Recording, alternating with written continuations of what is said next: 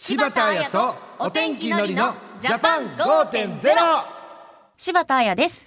お天気のりです。私たちの暮らしに役立つ情報や気になる話題を取り上げる柴田彩とお天気のりのジャパン5.0やりましということで。たありがとうございまはい。す新番組です、はい皆さん。ぜひ意気込みを教えてください。そうですね。まあでもまずはこのまず自分の日頃の行いの良さにね、うん。びっくりですよねここにたどり着いたというそういうこととですよね。なるほど。ぜひと僕わかんないことだらけなんで、うん。よろしくお願いしおます。願いします。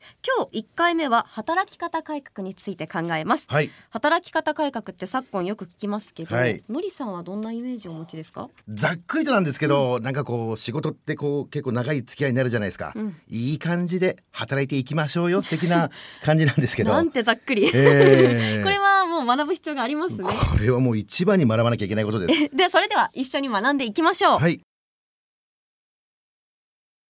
柴田彩とお天気のりのジャパン5.0明日の暮らしをわかりやすく内閣府政府広報の提供でお送りします。柴田彩とお天気のりのジャパン5.0さて今日のテーマは働き方改革の推進です。ということでお二人のゲストお越しになっています。はい。まずは厚生労働省労働基準局労働条件政策課の斉藤忠さんです。よろしくお願いします。よろしくお願いします。よろしくお願いします。ではぜひ今どうして働き方改革が必要なのか斉藤さん教えてください。はい、えーそれには、えーいくつかの理由がありますが、えー少子高齢化に伴い、えー生産年齢人口が減少しているえーことが挙げられます。えー今日本はあ4人に1人があ65歳以上の高齢者あの方です。えー65歳以上の割合を示すえー高齢化率は2015年えーではですねえー26.7%ですが2035年には33.4%となる見込みです。33.4%。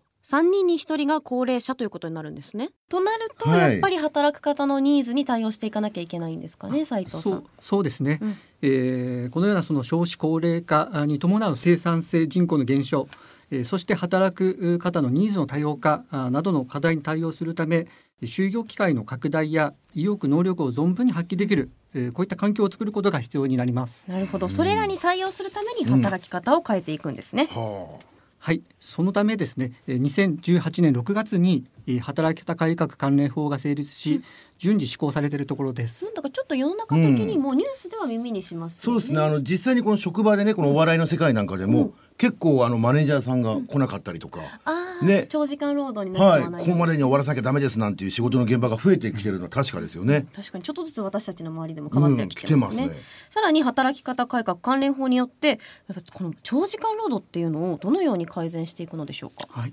えーこの働き方改革関連法の成立によりまして、えー時間外労働について、えー罰則付きのお上限規制、えーというものが導入されました。ええ。えー具体的には、えー時間外労働の上限について、えー法律上年360時間まで、えー月45時間までが原則ということになります。うん。その上で、えー臨時的なあ特別な事情があって、えー労使で合意する場合でもお上限はあ年720時間まで、はえーでその範囲内において、えーまあ、単独の月で、えー休日労働を含めて100時間未満。ええ。それとお2から6ヶ月平均で、えー休日労働を含めて80時間まで、えーそれとお時間外労働が月45時間を超えることができるのは、えー年6ヶ月を限度とすることが定められました。なるほど。そして大企業と中小企業では実施される時期が違うんですよね。そうですね、えー大企業についてはあー昨年の4月1日からこの上限規制が適用されています、えー中小企業については今年のお4月1日から適用が始まりました、うん。中小企業ではやっぱりちょっと人手不足は深刻ですので上限規制を守るっていうのはなかなか難しくないですか？そうですね、えー中小企業がですね、えー時間外労働の上限規制を守っていくためには、えー現在の職場がですね、えーどんな業務を抱えているのか、えーどう仕事を進めるのがあ効率的か、えー会社全体で話し合っていただくことが必要です。えええーこうしたあ取り組みを支援するためにすべ、全ての都道府県、えーに働き方改革推進支援センターあを設置しています。この働き方改革推進支援センターでえー社会保険労務士などの専門家が無料でアドバイスを行います。なるほど無料でアドバイスしてもらえますし、うん全都道府県にそれがあるっていうのはありがたいですねね。この中小企業大変だと思いますのでぜひサービス利用してほしいんですがそれを活用するためにはどうしたらいいですか、そうですね。その生産性を向上させながらですね、えー労働時間の短縮などに取り組むう中小企業の方を支援するえー働き方改革推進支援助成金えーこちらの申請受付をお開始しておりますので、えーぜひ、えー活用をいただきたいと思います。はいこれらの詳細につきましては、えー働き方改革特設サイトで、えー検索を、して、えーいただきたいと思います。改めてですが検索ワードは働き方改革特設サイトですね。はい。ぜひ皆さんもご利用してください。うん。えー長時間労働の是正などによって、えー魅力ある職場を作っていくということはですね、えー人材を確保しやすくなな、えーしやすくなって、えーそれによって業績が向上し、えー利益の確保お従業員の処遇改善もできるという、うん。まあ、好循環。確かにこちらにつながるというふうにえー思っております。確かに会社のためにもなりますね、んそうですね。うんぜひご利用してください。斉藤さんありがとうございましありがとうございたました。さてここからは同じく厚生労働省雇用環境均等局有期短時間労働課横井奈穂子さんにお話を伺います。よろしくお願いします。よろしくよお願いしま。すでは僕からもいいですか？もちろんです。あの働き方改革でこれもう一つ気になるのがですねこの非正規雇用の方の待遇なんですけど、うんこの周りのねあの働いてる方からこの正社員とえ非正規労働で働く方ではえ賃金や手当が違うといった声を、あの聞いたことあるんですけどもこれもやっぱり改善はされるんでしょうか？はい。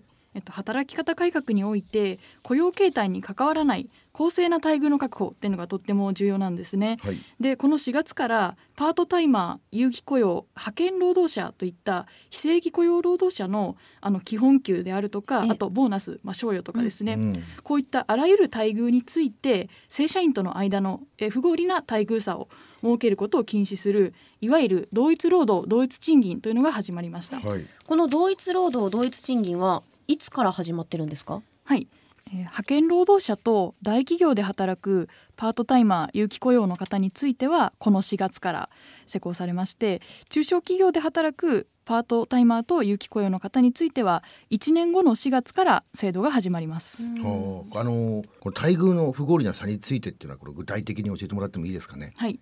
例えばですねあの通勤手当例に挙げますけれども、ええ。通勤に必要な交通費定期代といったものですね、ええ。まあ、それを支給するっていう趣旨であれば、うん。正社員のみに支給して非正規雇用の方には支給しないっていうのが例えば不合理な差というふうにそうですよね。なりますので、まあ、こうしたことに関して事業主の方っていうのは改善していただく必要がありますね。これすごく大事なことですよでもね。考えてみたら確かにおかしな話ではありますよね、さらに他にも聞いてみましょうか、はい。はい。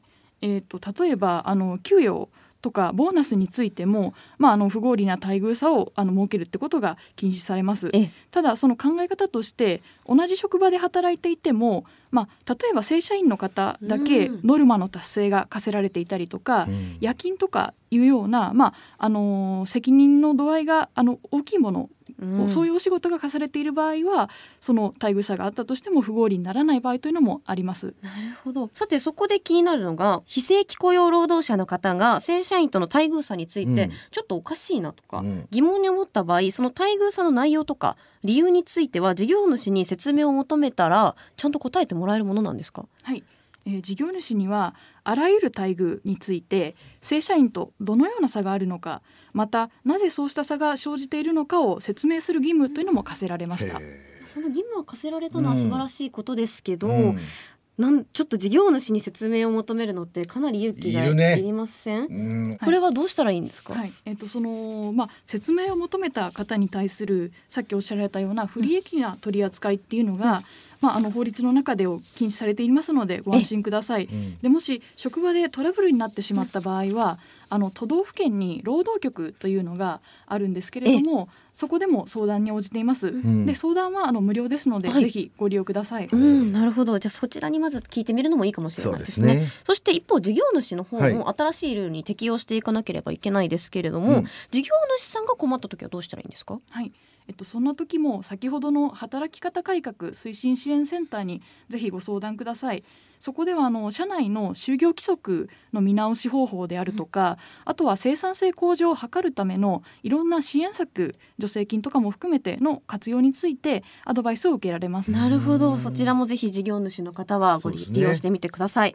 働き方改革の中ではさまざ、まな働き方のルールが見直しがそして進められているんですが、最後に横井さんがぜひリスナーの皆さん働いている方が多いと思いますので、うん。メッセージお願いします。はい、えー事業主の方には長時間労働を前提にした職場風土であるとか、まあ、非正規雇用だから待遇が低くても構わないという認識を見直していただうんく機会にしていただきたいです。うんでそのためには経営トップ自らが決意を示していただきどうすればその長時間労働だったり非正規雇用労働者のその待遇えーに納得して働けるかっていうところをやっぱり考えていただきたいというふうに思います。えそしてあの事業主の方だけでなく労働者の方々についても、まあ、ご自身の仕事のやり方であったり、待遇っていうのを、まあ、今一度確認していただきあの労働者の方からも働き方改革を推進していただきたいというふうに思います。はい。で詳しくはあの働き方改革厚生労働省で検索してください。働き方改革スペース厚生労働省。ではいぜひ皆さん検索してください、確かに今横井さんがおっしゃった通り非正規雇用だから待遇が低くても、うん。まあ、しょうがないかっていう認識って、はい。やっぱまだちょっとあるじゃないですか。そうですねありますね。そういう認識から変わっていかなければいけないですね、のりさん。そうですね。僕も今日学びましたね、うん。ちなみに僕がいつもギャグを考えるときに長時間考えてうん。全然受けなかったりするんですよ、これはどうにかなりますかね？あのーそれはちょっとそうですよね。厚生労働省では。厚生労働省ではないんですね。わかりました。今日は厚生労働省の斉藤正さん横井奈穂子さんをお迎えしました。ありがとうございました。ありがとうございました。ありがとうございました。さあ本日はですね働き方改革の推進をテーマにお送りいたしました。今日僕二つのことを学びましたね。えこの自分の権利はしっかり主張する。確かに。そして、えーこの僕のギャグが受ける受けないは、えー厚生労働省さんは関係ないっていう。学びました、さて来週は AV 出演強要 JK ビジネスの被害防止について取り上げます。はい。新年度が始まって新生活をスタートしたり一人暮らしを始めた方も多いと思います。そんな時に本当に気をつけてほしいことがあるというお話です、うん。ぜひご家族で聞いていただければと思いまおす願いします。ということでここまでは柴田彩とお天気のりのジャパン5.0また来週。柴田彩とお天気のりのジャパン5.0明日の暮らしをわかりやすく内閣府政府広報の提供でお送りしました